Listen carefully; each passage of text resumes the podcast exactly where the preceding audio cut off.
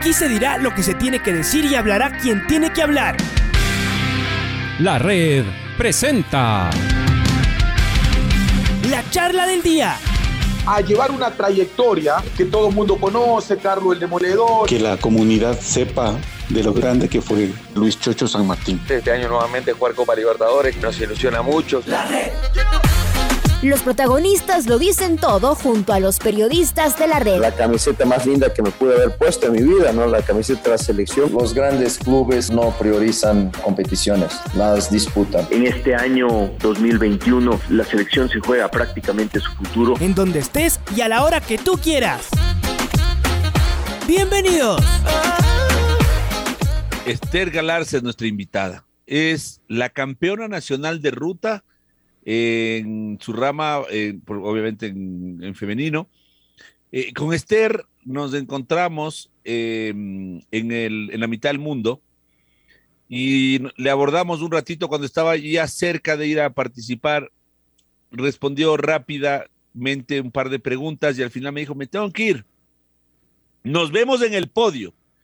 Y esto fue el viernes. Y el domingo le entrevistamos en el podio porque fue campeona nacional de ciclismo, nada más ni nada menos. Bienvenida Esther, qué gusto saludarla, gracias por estar con nosotros. Cuéntanos cómo está, por favor, en este, en este viernes un poquito frío, eh, con un poquito de frío. Bien, bien, muchas gracias por la invitación. Aquí aguantando frío igual que ustedes. Yo me supongo que para su actividad el frío es pues llegar a ser una complicación, ¿no? Porque ustedes entrenan todos los días, y en la bicicleta al aire libre, así que esta época durísima invernal, además con mucha lluvia, ¿cuánto les complica? Bueno, creo que en todo momento estamos eh, con climas eh, súper raros y más últimamente, pero es normal, son gajes del oficio, así que si llueve, pues simplemente esperamos a que cambie un poquito y salimos así lloviznando y todo, o sea, no no creo que uno como ciclista debe decir, ay, eh, está lloviendo, no salgo, o pues cosas así, ¿no? Porque hay que seguir con la preparación. Porque en competencia usted no puede escoger el clima, Esther, lo que le toque, ¿no?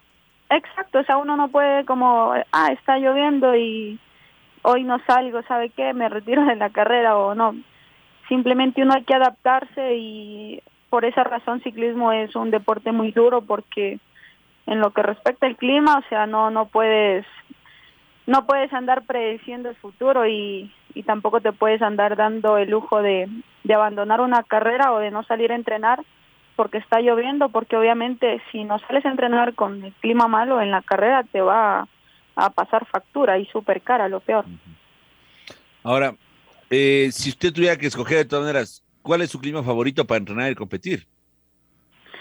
Me gusta cuando cuando está así el clima ni ni sol, está como nubladito, ahí es súper rico entrenar. Vaya, pero sin lluvia, obviamente. Un, frío agradable. Ya, de acuerdo, de acuerdo. Claro, ¿de qué parte de usted, Esther? Del oriente, de la provincia de Orellana, una nativa pura raza, diga. yo entonces ahí hubiera pensado que hubiera sido, que me hubiera respondido que con un poquito de calor, pues siendo amazónica. No, no, no. No, la verdad que no soy amante del calor. Prefiero el frío en ese caso. Bueno, Esther, em, nos contaba usted parte de su historia, una parte chica de su historia, eh, ahora último, porque usted regresó de una lesión para ser campeona nacional. Em, y la verdad es que vemos cómo es el mundo del ciclismo de duro y de difícil y, entendemos perfectamente eh, la alegría que usted sentía en ese momento de estar ahí en el podio, siendo la mejor ciclista en ruta en el país. Em, pero quisiera que ahora que tenemos un poco más de tiempo, que se expanda un poquito más, en, que nos cuente un poquito cómo empezó en el ciclismo, cuáles han sido sus hitos, su, cómo ha sido su carrera. Bueno, ciclismo, primero yo eh, hacía motocross, tuve un accidente a los 15 años, así que a los 15 años, 8 meses empecé a montar en bici por, por mi papá, que, que era entrenador de ciclismo, fue entrenador nacional aquí en Ecuador, entrenador nacional en Colombia. En Costa Rica estuvo en el equipo Lizarte, que en ese entonces eh, se llamaba GR, que en ese equipo estuvo eh, Richard Carapaz, en el que inició en Europa.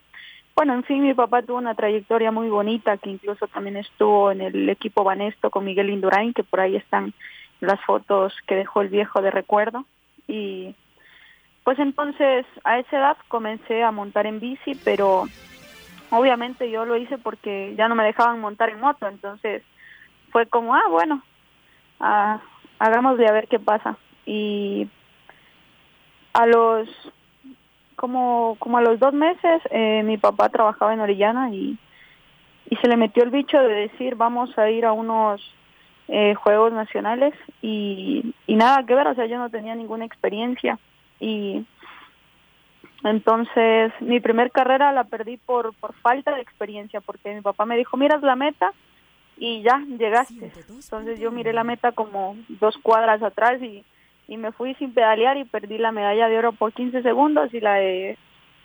No, la de... Sí, sí, la de oro por 15, la de plata por 6 y quedé tercera con tan poquito tiempo y, y fue por, por falta de experiencia porque si me hubiera dicho dejas de pedalear pasando la meta yo estoy segura que ganábamos. Y ya esa medalla fue como lo que me hizo motivar para seguir y, y aparte que ciclismo también te, te hace sentir una adrenalina muy bonita. Entonces, ahí empezó y pues nada, de ahí he tenido eh, campeonatos prejuveniles, juveniles en lo que es contrarreloj, ruta, soy campeona suramericana en los eh, Juegos Suramericanos que se realizaron en Lima, Perú, eh, cuarta nivel panamericano, tengo en mi en mi también eh, podio en el Tour de San Luis, Argentina. Y bueno, así muchos eh, títulos, la verdad que ahora son insignificantes porque eh, volví con la mentalidad de hacer eh, grandes cosas y porque creo que me encuentro en la madurez física y psicológica para soportar los eh, entrenamientos extenuantes que obviamente hay que realizar para ser eh, campeón en esto del ciclismo. Ahora, su papi entonces fue gran eh, impulsor en su carrera, eh, pero él lamentablemente de lo que usted nos contaba falleció. ¿Hace qué tiempo? ¿Y él le, le, le, le pudo disfrutar como deportista de alto rendimiento viéndole sus logros? Sí, sí, definitivamente supo disfrutar eh, cada proceso que teníamos, cada carrera, o sea, todo, todo lo disfrutamos al máximo. Eh, lastimosamente en Ecuador eh, y, y más en el deporte femenino, no solo en el ciclismo, ¿ah?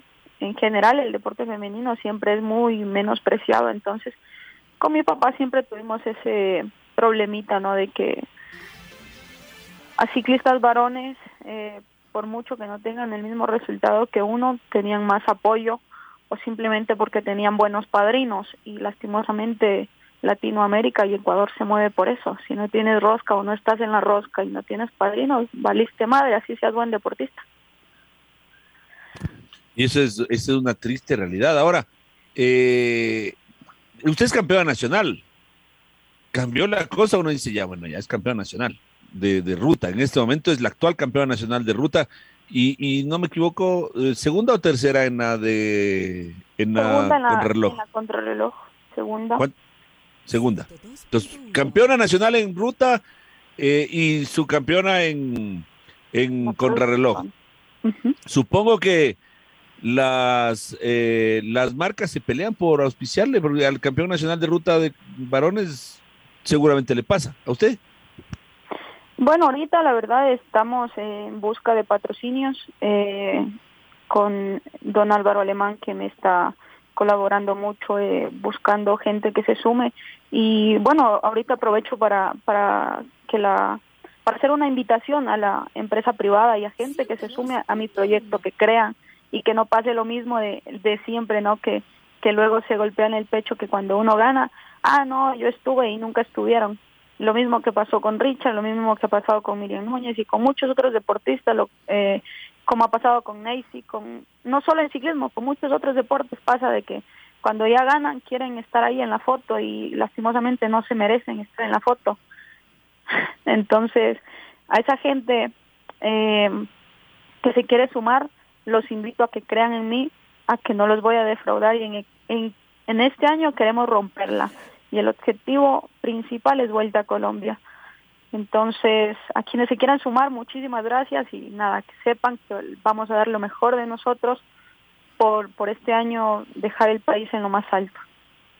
¿Cuál es ese proyecto, Miriam? Cuéntenos un poquito, ¿a dónde se proyecta?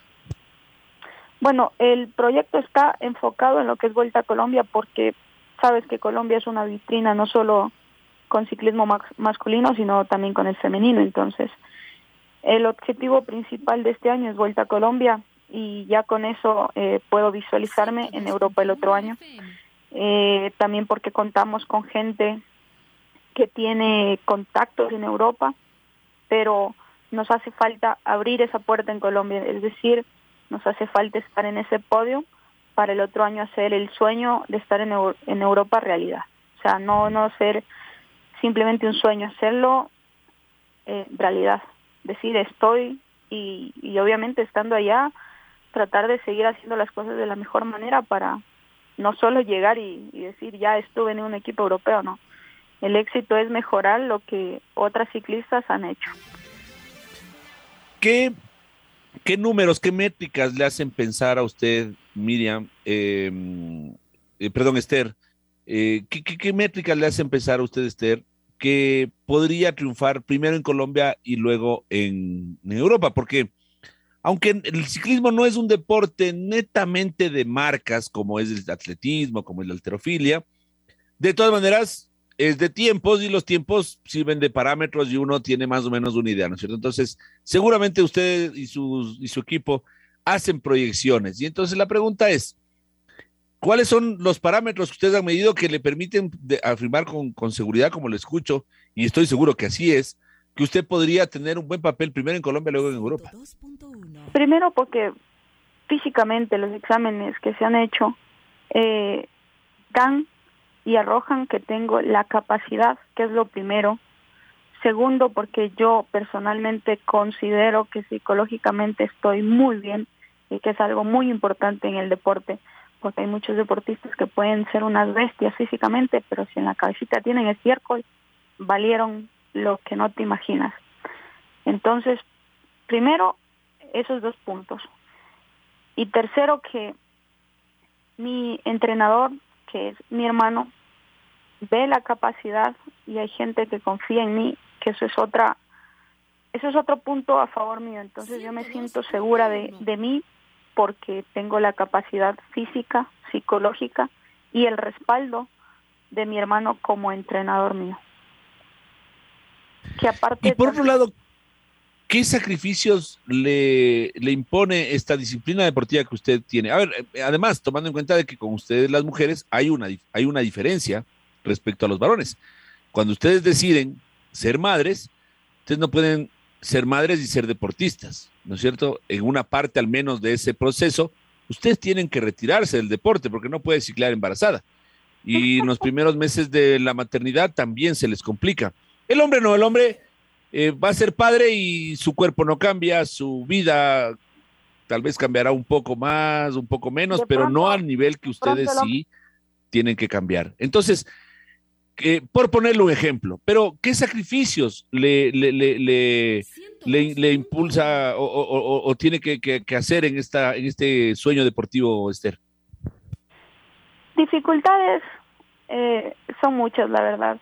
Eh, primero que nada, no compartes mucho tiempo con tu familia. En mi caso personal, la verdad que Dios no me castigue porque la verdad que yo no deseo tener hijos, eh, no está en mi plan de vida ni de ahora ni en el futuro tener hijos, no me visualizo siendo madre.